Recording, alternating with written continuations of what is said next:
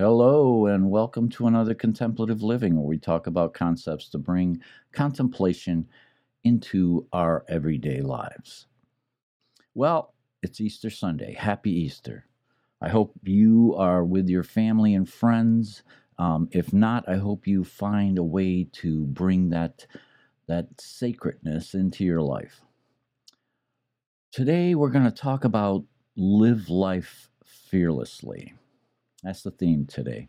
And I have to say, you know, Spirit once said to me, look at your story and become a fearless expression of gentleness and genuineness on your path until your path ends. And so, you know, Spirit has always taught me, and I'm going to talk a little bit more about this, but Spirit has always taught me to live fearlessly. So let's get to it. Welcome. Now creating a life of peace. This is Contemplative Living with David Bennett. Contemplations and reflections to help with spiritual living.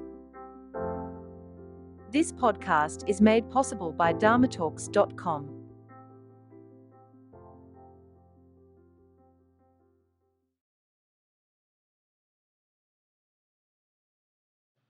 All right, so we're here and we're talking about how to live life fearlessly. Now, when I say that, what am I what am I talking about? Well, I really want to focus on being who we are and being authentic with who we are and starting out from that point. Let's let's just start from there. So, live life fearlessly. We're not alone on a vast sea looking for the divine. We're not alone. And when I, you know, spirit, I've had a number of deep spiritually transformative experiences. And what they did is they connected me to my higher consciousness, to my true nature. And with that, it helped me in 2000 when I had stage four lung and bone cancer. And in that, that is a frightening period is when you're given something like that when some when the world the universe throws something that difficult at you then you know how do we live fearlessly well, we connect. You know, and when we're at our lowest, where do we reach? What, what do we reach for? We reach for our spiritual center. We want to reconnect with our higher divine self. And that's and it and it's patiently waiting for us. So it's it's not like it needs to be this great journey. Our divine self is there patiently waiting for us to listen. And so when I was going through the cancer, it was a great lesson for me to learn fearlessness and to be present because that's what it was really all about was to be present listen to my guidance and to follow my guidance on a day-to-day basis. And eventually we were able to overcome that obstacle now, it's kind of funny that um, Spirit chose this topic for this week because I'm currently facing another bout with cancer. And I, you know, in the coming weeks, I may, there may be a Sunday where I won't be able to do uh, the Contemplative Living podcast just because of, uh, you know, health issue stuff. So just a fair warning. But you know what? What I learned in that last episode taught me that it's all right to live in this moment, be authentic, and be just be present and to be fearless.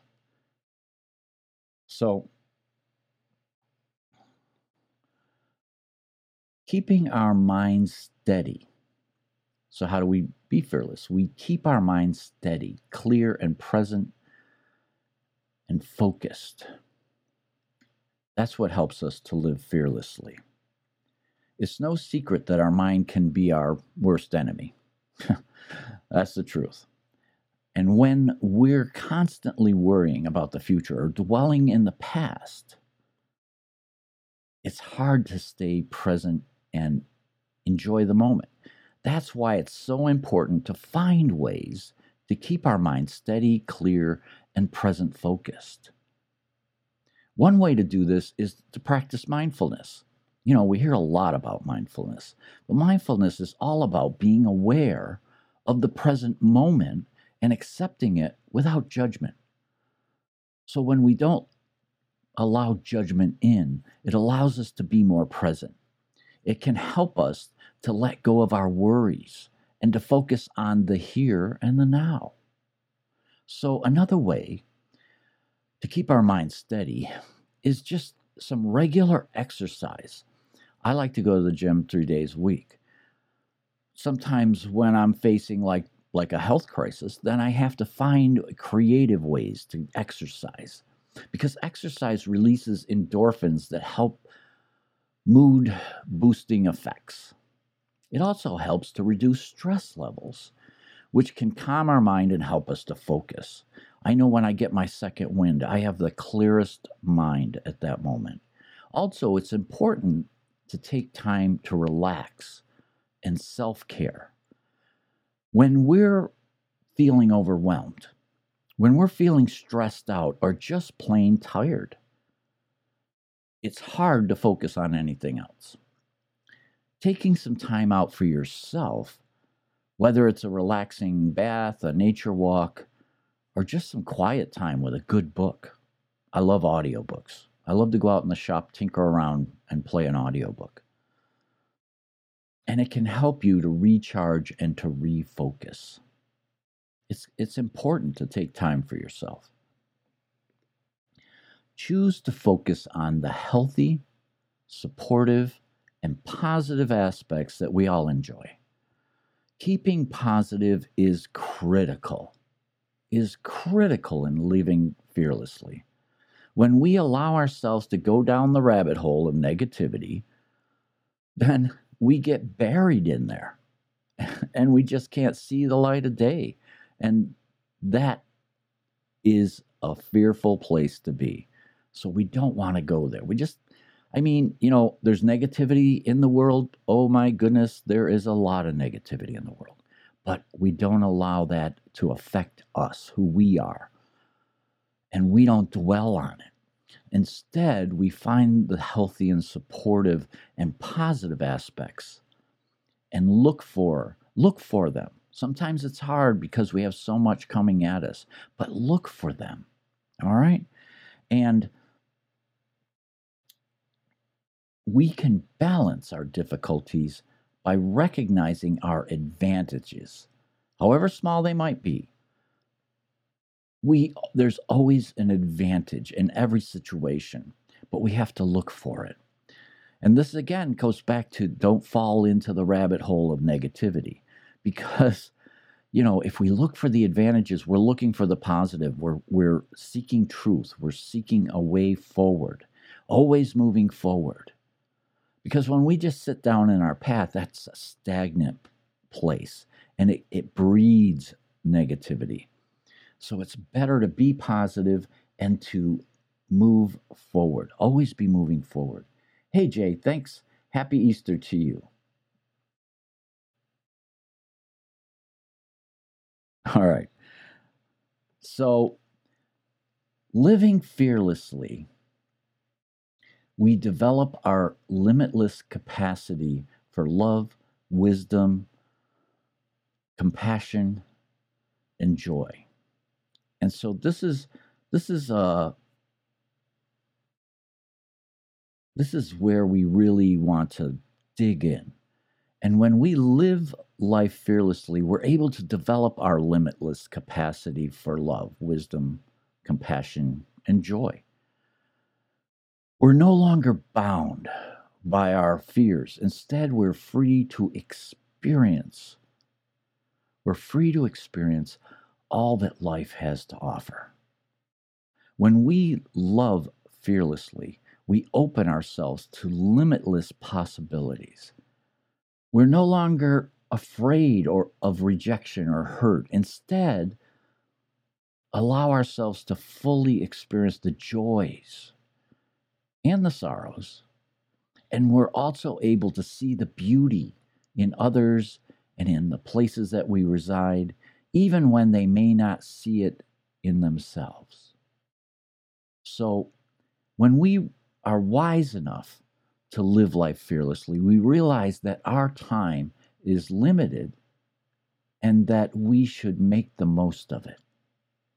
We no longer waste time on things that don't matter, but instead focus on what is truly important.